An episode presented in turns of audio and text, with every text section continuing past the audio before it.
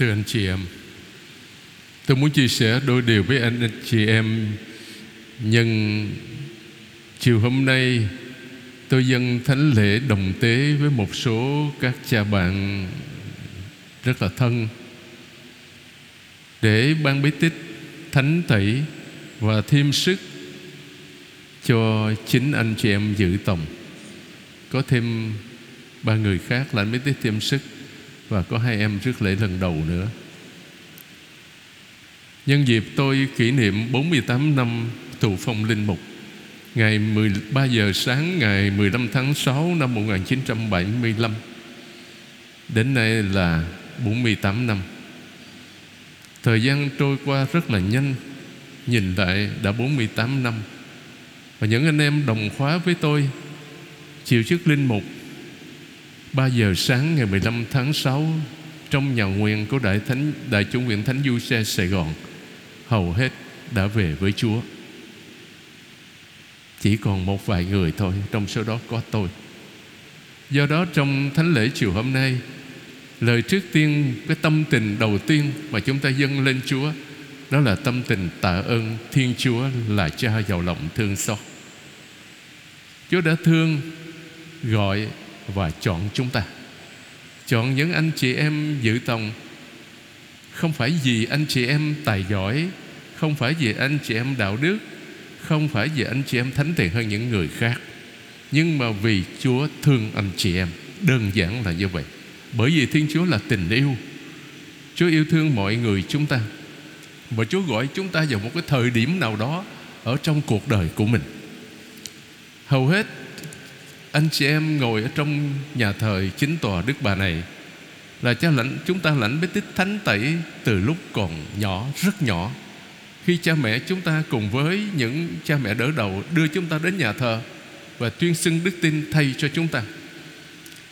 Nhưng mà khi càng lớn lên thì nhờ học hỏi giáo lý, học hỏi lời Chúa, lãnh các bí tích thì chúng ta hiểu về Chúa hơn.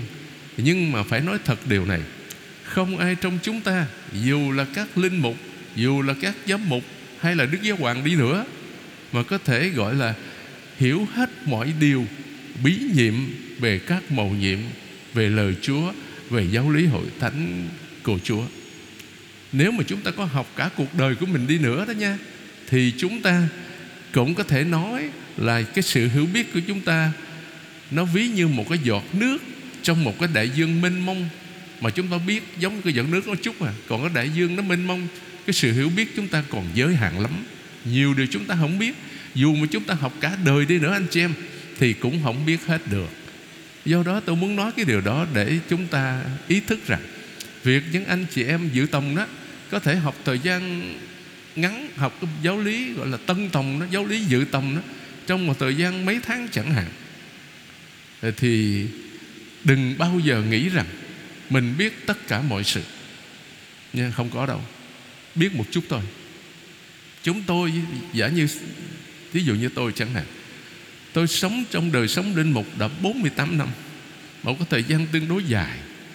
Nhưng mà khi càng học, càng đọc, càng biết, tôi thấy mình còn dốt lắm. Nói thật với anh chị em như vậy, biết ít lắm anh chị em, chưa có đủ đâu. Cho nên chúng tôi phải học mỗi ngày để mới có thể giúp đỡ anh chị em củng cố đức tin của mình được. Cho nên cái việc học hỏi thường xuyên đó là cái việc mà mỗi người chúng ta phải tâm niệm, phải ghi khắc và cố gắng thực hiện ở trong đời sống đức tin của mình. Hôm nay chúng tôi vui lắm, mà tôi muốn kể cho anh chị em nghe một cái câu chuyện để minh họa cho cái ý hướng mà ngày hôm nay chúng ta dâng lời tạ ơn Chúa đó. Nó có nhiều câu chuyện khác nhau, nhưng mà có những câu chuyện thì tôi rất là tâm đắc. Và tôi vẫn khi mà ban bí tích thánh tẩy cho những anh chị em dự tòng, tôi thường hay kể một trong nhiều câu chuyện mà tôi biết được.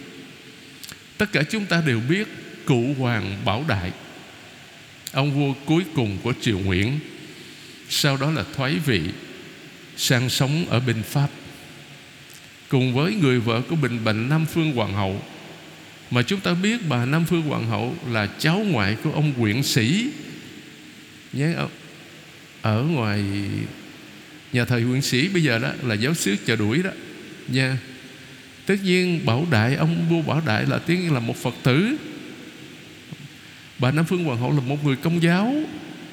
Kết hôn phải có phép chuẩn đặc biệt ạ nha. Nhưng mà rồi tất nhiên là chúng ta không có nói nhiều về cái đại gia đình đó. Nhưng mà ông huyện sĩ, ông bà huyện sĩ đó là những người có thể nói là đại ân nhân của Tổng giáo phận Sài Gòn này. Bởi vì anh chị em biết, hai ông bà đã dâng gia tài của mình để xây cái nhà thờ huyện sĩ đó, và cắt một cái gian để xây cái nhà thờ Chí Hòa Nam đó bây giờ đó, và dâng cho giáo phận Sài Gòn ở thời xưa đó 600 mẫu cao su ở vùng Phú Thọ Hòa. Để làm gì? Thưa, để nuôi các cha hưu dưỡng, thưa anh chị em. Bây giờ tất cả các linh mục sau một cái thời gian dài cống hiến cho Chúa, cho giáo phận, cho giáo dân cả tuổi thanh xuân của mình để phục vụ cộng đoàn dân Chúa, tới tuổi già là cái gì? Thưa, là sự cô đơn, là bệnh tật, đau yếu triền miên. Mà sáng hôm nay có một cha bạn của tôi cùng tuổi với tôi, nhưng mà chịu chức trước tôi 2 năm. Ngài mất tối ngày hôm qua. Mà khi các cha mất thì thường là cha tổng đại diện. Với tư cách là tổng đại diện, tôi đến để cử hành nghi thức tẩm liệm và dâng thánh lễ cho Ngài. Thì cả cuộc đời tôi cũng nói với anh chị em dự lễ đó, tất cả các linh mục chúng tôi hy sinh cả tuổi thanh xuân, cả cuộc đời của mình để phục vụ anh chị em. Tuổi già là cái gì? Đó là sợ nhất là cái gì? Đó là sự cô đơn, đó là bệnh tật yếu đau, đó là bị lãng quên, thưa anh chị em. Nhưng mà chúng tôi làm hết sức mình, bởi vì đó là cái mục tiêu của cuộc đời mình, phục vụ cộng đồng dân Chúa, giúp củng cố đức tin cho anh chị em. Thế thì Chúa gọi anh chị em vào trong một cái thời điểm nào của cuộc đời, tất cả hầu hết chúng tôi là những người lãnh bí tích thánh tẩy từ rất nhỏ. Nhưng mà có những người lãnh bí tích thánh tẩy vào giờ thứ 25, nghĩa là tôi nói giờ thứ 25 mình có 24 giờ thôi. Thí dụ như trường hợp ông Tạ Vinh, một cái thương gia người Hoa hồi xưa, vào đời ông Nguyễn Cao Kỳ làm thủ tướng năm 1966, đã bị xử bắn ở ngoài pháp trường Cát, ở ngoài chỗ chợ Bến Thành bây giờ đó. Và ông là cái người được cha sở của tôi là cha An Tôn Phùng Quang Mạnh đó, ban bí tích rửa tội trước khi ra pháp trường, Nhưng mà tôi muốn kể câu chuyện khác. Ông cụ Hoàng Bảo Đại đó, là kết hôn với bà Nguyễn Hữu Thị Lan đó, tức là Nam Phương Hoàng Hậu đó. Rồi khi ông thoái vị, khi mà đi qua bên Pháp ông sống, thì bà Nam Phương Hoàng Hậu có thể nói là bà bị tim mạch, bà chết sớm, chưa có lớn tuổi lắm. Nhưng mà một cái thời gian dài sau đó, ông cụ Hoàng Bảo Đại đó đi một bước nữa với một người phụ nữ Pháp tên là Monique Baudot. Cái bà này đó, cái người phụ nữ Pháp này, cái bà đầm này đó, bà không có hề nói với ông Bảo Đại là ông phải trở lại đạo, ông phải này cái kia, không có hề nói cái gì hết, không nói một tiếng nào. Nhưng mà qua cái đời sống của bà ở cách nào đó chúng ta cũng không biết rõ, nhưng mà chính ông Bảo Đại, chính cụ Hoàng Bảo Đại đó đã tự mình đọc Thánh Kinh nha, đọc Thánh Kinh. Ông đọc nhiều lần, ông tìm hiểu giáo lý. Một ngày nào đó ông đi đến tại một cái cha sở ở một cái xứ đạo ở bên Pháp gọi là Via de Sozi ở bên Paris. Ông nói với cha đó, tôi muốn trở thành người Công giáo, trở thành người Kitô hữu, tôi phải làm gì? Cha sở đó ông giật mình, cũng nói cái ông này, cụ Hoàng Bảo Đại này, ông Phật tử mà sao ông muốn trở thành người Công giáo, không biết muốn thiệt không. Thế thì ông mới hỏi ý kiến của Tòa Tổng giám mục Paris. Thì ở trên văn phòng Tòa Tổng giám mục Paris nói thì cha cứ giúp cho vị này, bởi vì ông đi đến với chúng ta thì chúng ta cứ tiếp đón giúp đỡ ông. Sau đó thì cha sở đó ngài mới cũng thử vô cụ Hoàng Bảo Đại thôi, ngài mới hỏi giáo lý, hỏi Thánh Kinh. Ông trả lời rất là trơn tru, cho nên cha sở người Pháp đó rất là ngưỡng mộ. Sau đó thì ban bí tích thánh tẩy rửa tội và thêm sức cho ông. Nhưng mà cái điều tôi muốn nói là cái này, khi ông trở lại đạo đó, ông rất là yêu mến Đức Mẹ. Mỗi chiều thứ Bảy, ông với bà đầm Monique đó đi đến cái nhà nguyện gọi là Ảnh Phép Lạ ở 140 Rue de Bac ở Paris 7, quận 7 Paris. Để làm gì? Để lần chuỗi chung với cộng đoàn, để tham dự thánh lễ rất là siêng năng và rất là đều đặn. Như nhiều lần tôi đến đó, người ta kể lại cho tôi, các sơ nữ tử bé Vinh Sơn đã kể lại cho tôi. Và sau đó hai ông bà được đi qua Roma và được Đức Giáo hoàng Gioan Phaolô II tiếp kiến. Sau đó khi mà ông qua đời thì Đức Giáo hoàng Gioan Phaolô II nhờ Đức gọi là quốc vụ khanh tòa thánh, giống như thủ tướng của mình vậy đó, gửi điện chia buồn. Và cho nên chúng ta thấy, nghĩa là Chúa có thể gọi chúng ta vào bất cứ thời điểm nào của cuộc đời, không chỉ là dân thường, người bình dân, người trí thức hay là bất cứ mọi người, do lòng Chúa thương xót mà thôi. Cho nên điều mà tôi muốn nói với anh chị em đó là đạo của Chúa là đạo yêu thương. Cái người Kitô hữu chúng ta đó muốn trở nên ánh sáng cho trần gian, trở nên muối ướp mặn đời, trở nên men trong bột đó, là phải sống đức bác ái yêu thương mà Chúa đã dạy và làm gương cho tất cả chúng ta. Mỗi người chúng ta đều phải trở nên những chứng nhân cho Thiên Chúa là tình yêu, là cha dò lòng thương xót, không phải bằng những lời nói suông, nhưng bằng chính cái đời sống gương mẫu của mình. Mà cái đời sống gương mẫu của mình là sống bác ái yêu thương, bởi vì đạo Chúa là đạo yêu thương. Mà chúng ta sống ngược lại cái điều đó thì chúng ta không phải là người Kitô hữu thực sự, thưa anh chị em. Và cái điểm cuối cùng tôi muốn nói một chút về cuộc đời linh mục của tôi. Thưa anh chị em, lẽ ra tôi không có làm linh mục đâu, bởi vì tôi không có sức khỏe. Tôi đau yếu khi vào chủng viện 17 tháng 8 năm 1959. Thì năm đầu thì bình yên, năm thứ hai là có vấn đề. Tôi đau một cái căn bệnh kéo dài cho tới 13 năm sau. Mà tôi không có được phép ăn mặn, phải ăn lạc cả đời. Nếu tôi ăn mặn là tôi sẽ chết. Mà nó khó khăn lắm. Nhưng mà tôi cố gắng hết sức. Thế thì mà tôi đã hấp hối cả tuần ở trong Clinic Saint-Bone, là dưỡng đường Thánh Phaolô của các sơ dòng Thánh Phaolô số 4 Tông Đức Thắng đó, lập ra và quản lý. Bây giờ là bệnh viện mắt đó. Thế thì tôi đã hấp hối cả tuần, hôn mê cả tuần. Thì ai cũng nghĩ là sẽ chôn tôi thôi, không ai nghĩ là tôi sống lại đâu.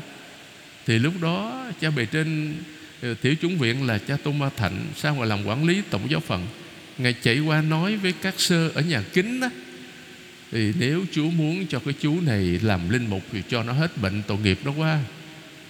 Thì tôi mang ơn cách riêng là đang viện Cát Minh, các sơ nhà kính và dòng Thánh Phaolô Thành Sạc Sài Gòn đã nuôi tôi ở trong bệnh viện cả năm, sau đó ở trong tiểu chủng viện rồi đại chủng viện mười mấy năm liền.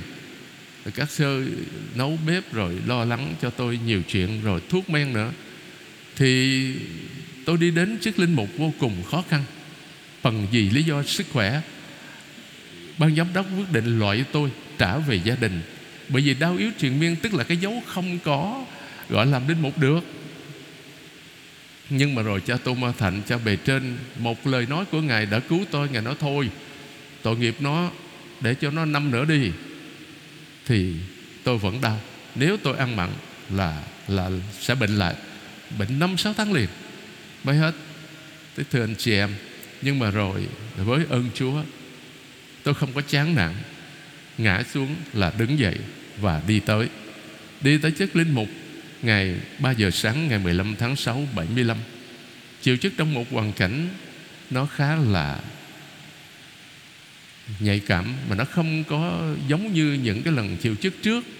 Trong âm thầm 3 giờ sáng, không hát, không có đèn sáng, không có thân nhân. Bà Đức Tổng Bình phong chức xong lúc 4 giờ 30 sáng, bề trên ra lệnh cho chúng tôi tất cả các tân linh mục trở lên nhà ngủ và ngủ tới sáng, không được phép nói chuyện cho tới 6 giờ. Thật sự chúng tôi đâu có ngủ gì được, cả đêm đó cũng chẳng ai ngủ gì. Nhưng mà mừng vì mình đã làm linh mục, còn tương lai như thế nào thì không biết, mọi chuyện phó thác trong tay Chúa. Và nhưng rồi chúng ta thấy cái sự quan phòng của Chúa lạ lùng lắm, thưa anh chị em. Chúa đồng hành với chúng ta trên mọi nẻo đường chúng ta đi, trong mọi việc chúng ta làm. Thì tôi thấy, tôi luôn luôn tin vào sự quan phòng của Chúa. Trong 48 năm của cuộc đời linh mục, Có thể nói hầu như tôi không có gặp khó khăn gì đối với xã hội hết. Tôi làm việc ở bên gia đình 41 năm mấy tháng. Nhưng mà từ năm 85 tôi đã làm giúp Đức Tổng Bình ở Tòa Tổng Giám mục thành phố này, cho nên năm nay tôi phục vụ ở Tòa Tổng Giám mục là 38 năm.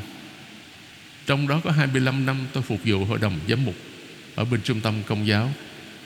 Nói như thế tôi muốn nói một vài điểm như thế để anh chị em thấy là tình thương của Chúa dành cho mỗi người chúng ta nó lớn lắm, và sự quan phòng của Chúa nó kỳ diệu lắm anh chị em. Những anh em đồng khóa với tôi từ nhỏ hay là lớn lên, có những anh em không bao giờ đau yếu, không uống một viên thuốc nào hết, hầu hết bây giờ đã trở về với Chúa hết. Còn có một vài người trong số 49 anh em gia nhập Tiểu Chúng Viện 17 tháng 8 1959, bây giờ hình như chỉ còn có được 3 người. Tôi, Đức Tổng Phêrô Nguyễn Văn Tốt là nguyên sứ thần tòa thánh ở nhiều nơi, và cái nhiệm sở cuối cùng là bên Sri Lanka. Bây giờ ngài đang tạm thời nghỉ hưu ở ngoài Bà Rịa, và một cha ở bên Sydney ở bên Úc nữa. Tôi nhớ chỉ còn có 3 người. Còn những anh em nhập sau thì không có kể. Còn hầu hết nếu còn sống thì đã nghỉ hưu, không còn làm việc nữa. Tôi nghĩ Chúa còn ban cho tôi sức khỏe là để tôi phục vụ tổng giáo phận này, nhất là nghĩa là hoàn thành cái việc đại trùng tu ngôi nhà thờ Chính Tòa Đức Bà Sài Gòn thân yêu này, thưa anh chị em.